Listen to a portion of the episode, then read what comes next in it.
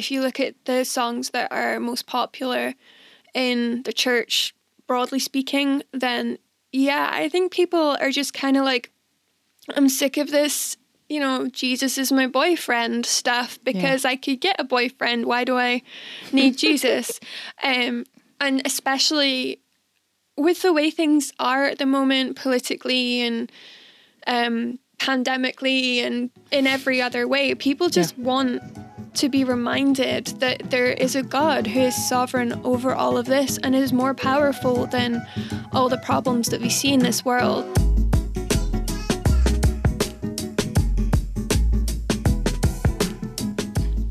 Welcome back to another episode of Hymnpartial, the podcast where we talk all things church music. I'm Cara Devereaux. And I'm Monet Funga. And today we're going to open up our Bibles a lot to talk about one of my favorite modern hymns, Behold Our God. What's the backstory to this Sovereign Grace hit? And we'll get a bit of encouragement in these troubling times from our great, big, sovereign God. All that if you stay tuned. But first, we have a lot of new followers on social media since we launched our Christmas episodes last year. So, welcome to all of you. And we're grateful to have you as part of our impartial family. We want to make sure you don't miss any future episodes. So make sure to like and subscribe um, to our YouTube channel or wherever you listen to podcasts. And subscribe to our email list at hymnpartial.com. If you're taking a social media fast for January, our email list is um, totally free. All you have to do is put your email in at hymnpartial.com and we will send you each new episode every week along with some fun exclusive bonus content. Yes, a huge welcome if you're new. Don't forget to show some love. And if this episode encourages you, share it with a friend. Behold Our God is a really lovely hymn about our sovereign God, and I'm really excited to dig into this song a bit with you today. Uh, but before we get started, Cara, what is your history with this jam? Do you have one? I do. So, this song is actually, we call this our anthem at church because um, our church is only like six or seven years old, I think. And um, one of the songs we sang a lot was "Behold Our God." Um, it's is a favorite, an old favorite we come back to, so we kind of jokingly refer to it as our church anthem. That is so funny because I was gonna say, I think the first time I heard this was in a conference, but I don't actually think that's right. I think it's really just takes me back to our time in Edinburgh. And for some reason, now I know that I'm not crazy. I just associate this a lot with the church there in Edinburgh when we are both part of the same church that you are now still part of. Still part of goodness, um, but it is a great song and it is a great conference song. Whether it's that's the first time I heard it or not, I can't really recall, but it's a favorite for sure. So, some fun facts. Um, this song is relatively young, but uh, one of the writers put out a compilation video on YouTube of like only 10 of the top different types of arrangements for this hymn. And the compilation is nearly an hour long. and it includes a few different choral arrangements, a few different orchestral arrangements, one of those kind of like a cappella loops, like in a pentatonic style um, esque version. And one chap even translated it into Mandarin. I couldn't find how many times this song had been translated, but it has to have been more than just a few languages because I feel like this song has gotten really, really popular over the, uh, the last decade. Um, and there's also on this compilation, there's a string quartet that performs an instrumental only version of this song. And I, I don't know if I could technically call them a string quartet because when I think of strings, I think violin, viola, cello, bass. But this was two violins, a cellist, and a guitar player. Does that count as? I think the guitar would be suspect for purists. For purists. Um, but you know, technically it's a quartet of strings and there's yeah. four stringed instruments, so it's a string in my book. Weirdly, the piano is kind of a hybrid between a percussion instrument and a string instrument. which I thought was very interesting because you think, no, it's not. But yeah, it is. It's percussion. It's little hammers that hit it, but it's hitting Yeah. strings. if you have access to a like a real piano, like a not electric piano, um, just open the lid and have a look inside, and then hit some keys, and you'll see that it's just little hammers that hit the strings, and that's what makes the noise. Yeah, it's so cool. That's a that's a whole nother subject. That's like reminiscent of our of our organ episode where you're like, how does this work? It's uh it's pretty cool.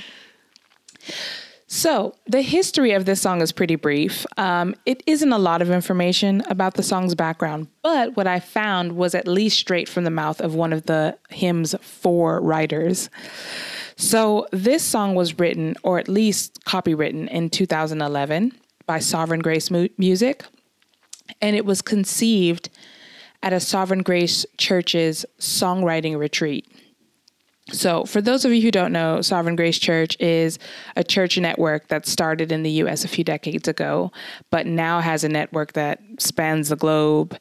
Um, and they're basically committed to planting and strengthening biblical churches. And Sovereign Grace Music is sort of an offshoot of that ministry. And for about as long as their church network has existed, Sovereign Grace Music has been writing hymns that encourage Christians to sing while being, quote, biblically informed, heartfelt, and spirit empowered. So I love that. Just a little bit of background for them.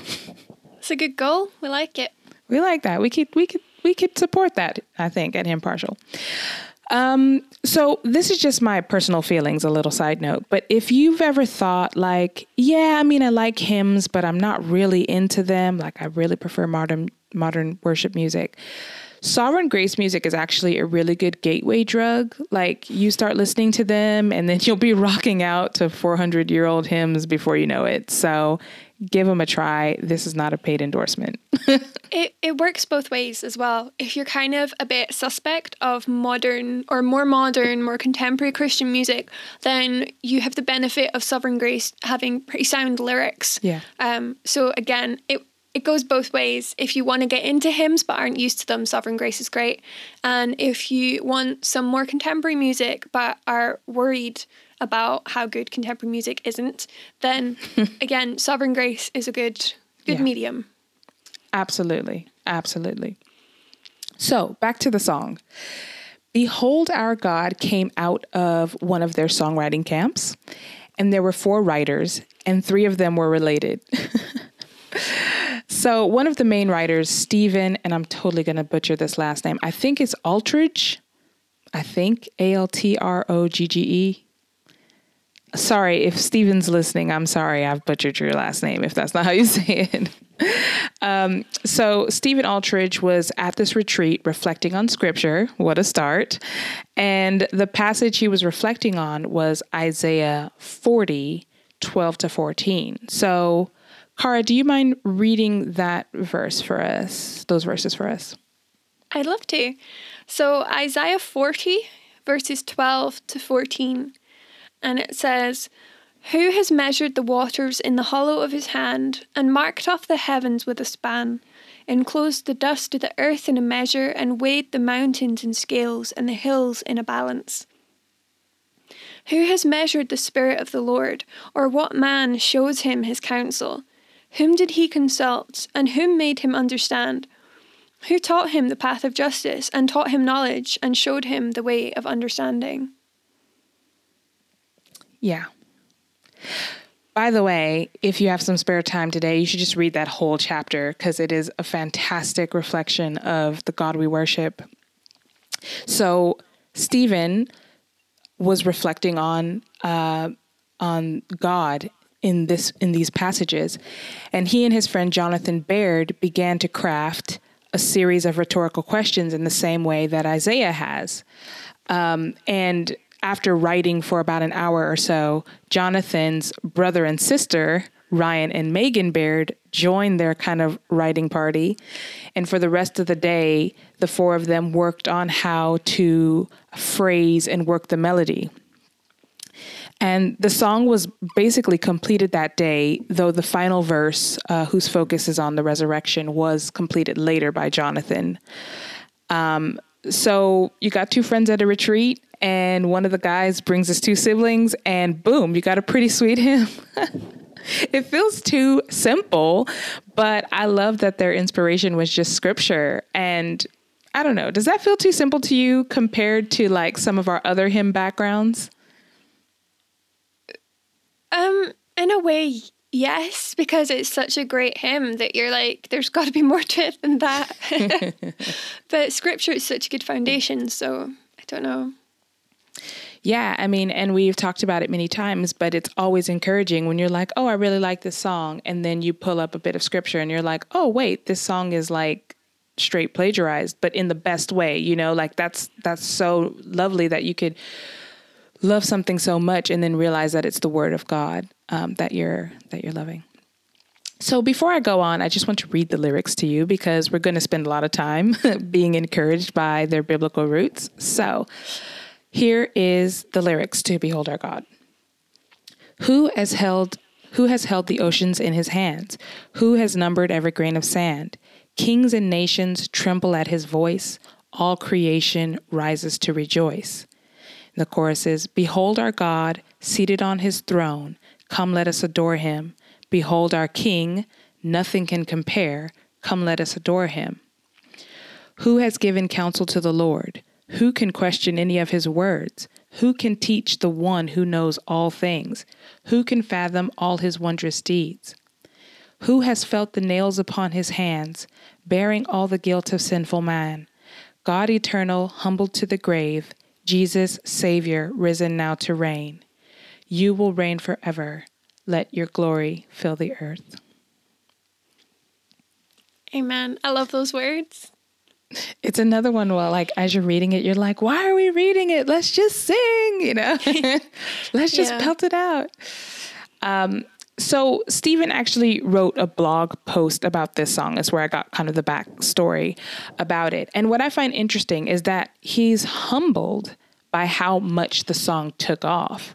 He's apparently written hundreds of songs. I believe even his dad is a songwriter as well uh, for Sovereign Grace. But he attributes the success of this song to the fact that folks are starving for the glory of God. He says, quote, they want preaching and writing and music that points them to the staggering, stunning, absolutely beautiful character of God. Because of this, songs and sermons and books that point to God's glory will deeply resonate with people. And really, that's the main reason why I chose this song as one of our kind of New Year, New You episodes. I love hymns that talk about our great, big, powerful, sovereign God. Do you think that this starvation that Stephen is talking about is real? Are we not hearing enough about the God of Isaiah 40 in the songs we sing? Um, I think it depends on your background, but generally speaking, yes. If you look at the songs that are most popular in the church, broadly speaking, then yeah, I think people are just kind of like, I'm sick of this, you know, Jesus is my boyfriend stuff because yeah. I could get a boyfriend. Why do I need Jesus?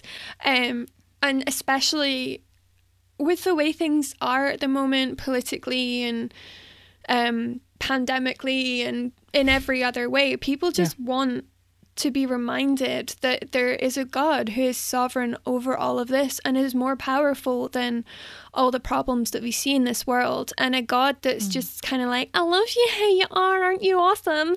it's kind of just, it doesn't cut it at no. the moment. Well, it never cuts it, no. but it's a lot more. I think we will see a lot more people looking for more depth in their music mm-hmm. and in preaching. Um,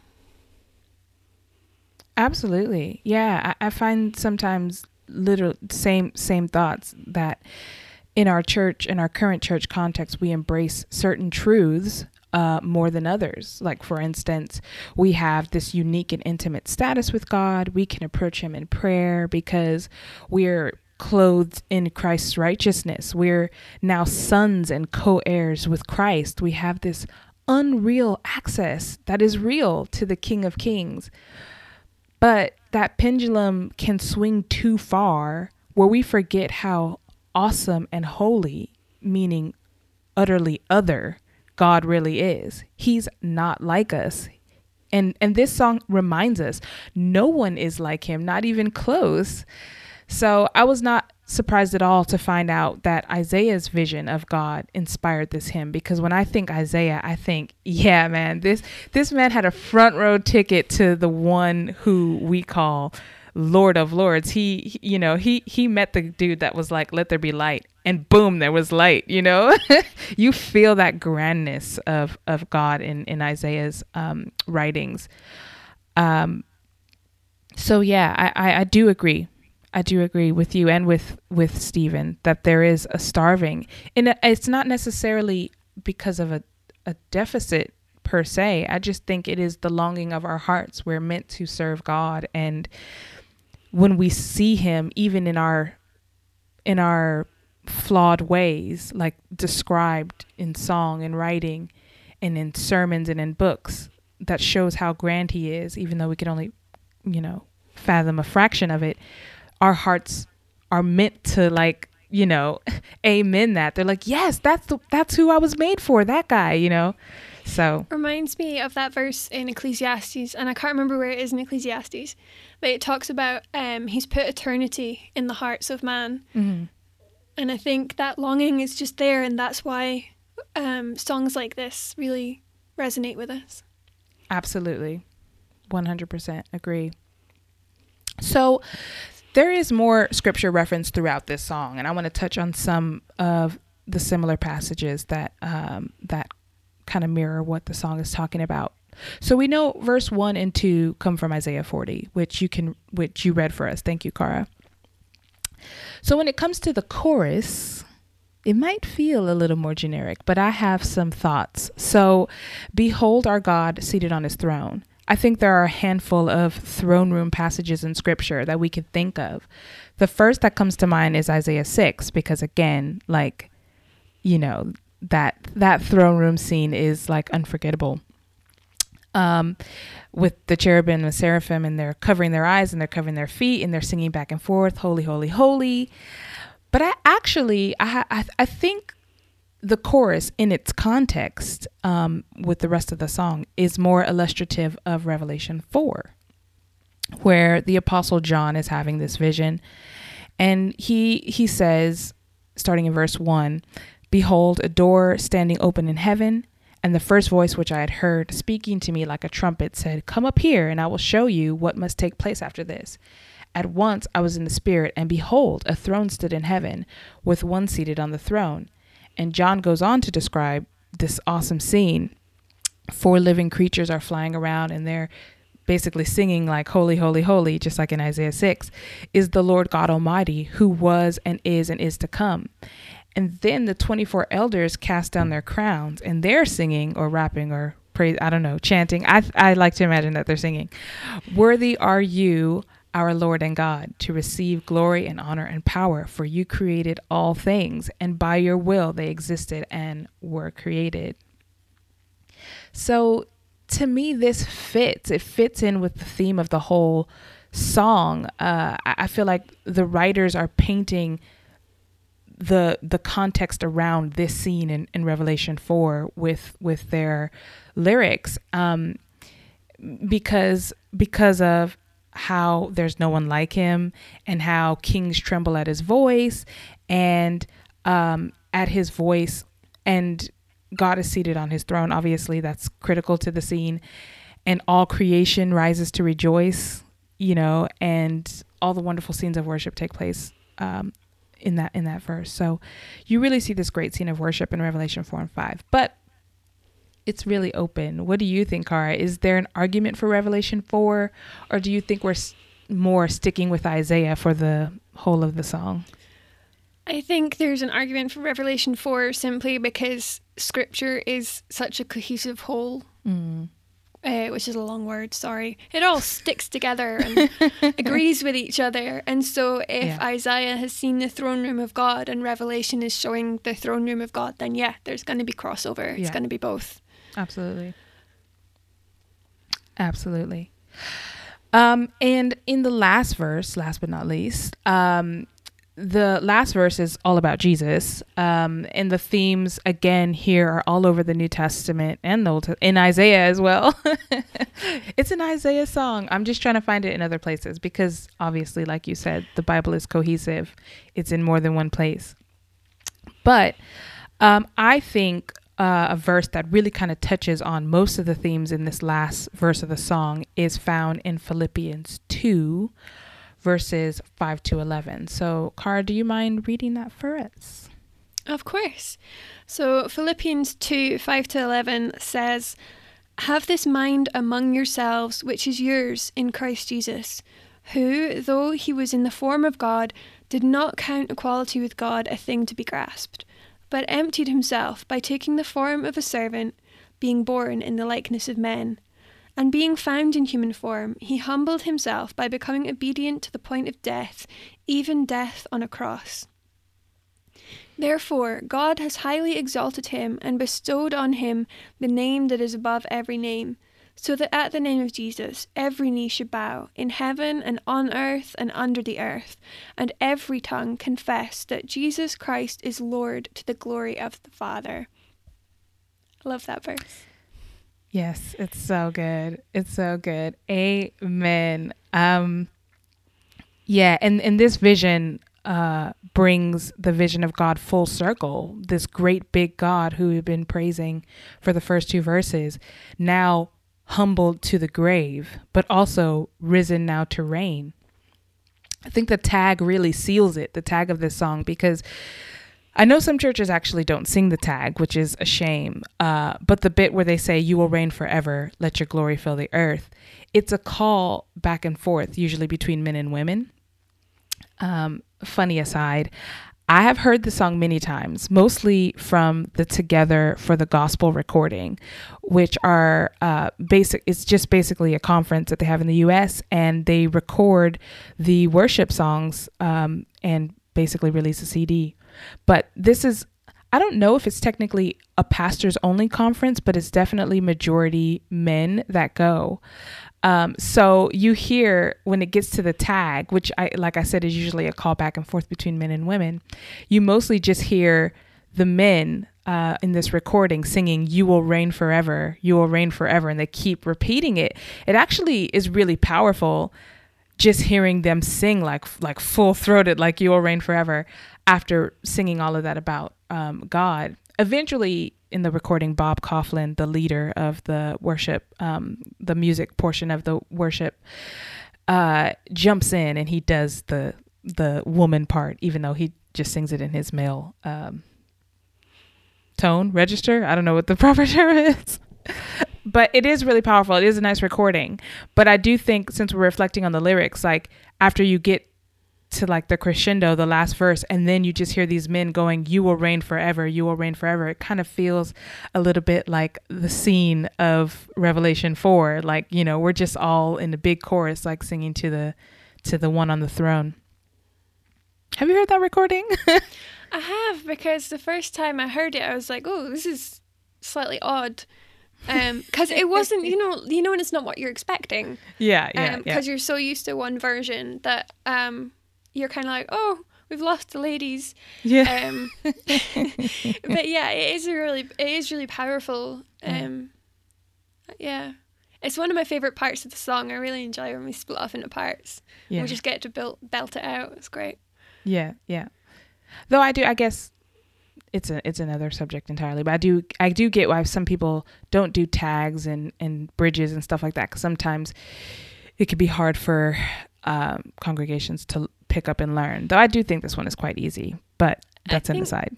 For some people, it's um, the fear of repetitiveness. Mm-hmm. There's there's still this kind of anxiety about mm. we don't want to just be singing songs that are the same words over and over again.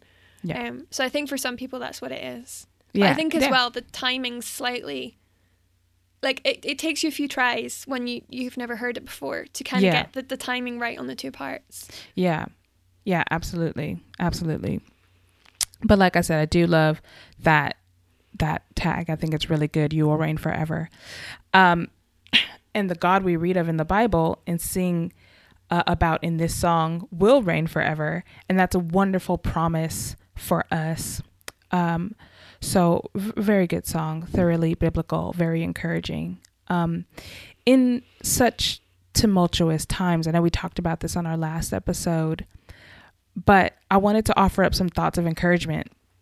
So, here on this show, we talk about church music, right? uh, we want to encourage folks to rejoice even in times of sorrow because the object of our worship is not our circumstances, but our great God, as we've been talking about in this episode. But that being said, we don't live in a vacuum. And uh, we we don't live outside of this world. We we know last year was really tough for a lot of people, and the isolation from friends, loss of loved ones, jobs, livelihoods, political unrest, and many other things. And as we've seen from recent events, that unease in our world has not really ended, even though we're in a new year and that's supposed to mean something, we, even though we know it doesn't. But I do hope that our little podcast in some way can point you to Him who is sovereign, you know, the one who is in absolute control. And like our song today says, He's the one who knows all things. He knows what you're going through, He knows uh, your wants and your needs. And I hope you can sing this song, whatever season of life you're in, knowing that God is in control of wherever this year takes us. And for that, I know I'm very, very thankful that, you know, the God we're talking about for the last two episodes is the God of the universe, and we can praise him. So, any closing thoughts on this, Cara? Yeah, um, one of the things I love about this song, well, it's scripture really, but the fact that he's seated on his throne. Mm. Um, and generally, when you're sit down, sat down, you're pretty settled there, and you're not going anywhere. um, uh, so I think that's also encouraging that he's not just kind of like sort of pacing about heaven, kind of doing stuff but he's seated on his throne. So he's mm. sitting there and he's not moving and he's reigning from there and he's not going anywhere. Mm. Um, and yeah, I've sung this song um, at baptisms, which are really happy occasions, and I've sung this song in, you know, the hard times as well. And in both, it's just such a wonderful reminder that in all things, God is reigning and He's sovereign. Mm. Amen. Okay, well, thank you so much, Monet. This is an excellent song. It continues to be something of an anthem. And um, I hope you guys um, get to know it if you don't. Um, and if you do, then I hope that this episode has helped you to appreciate it even more. We'll be back next week with another episode. Um, and until then, may the Lord bless and keep you.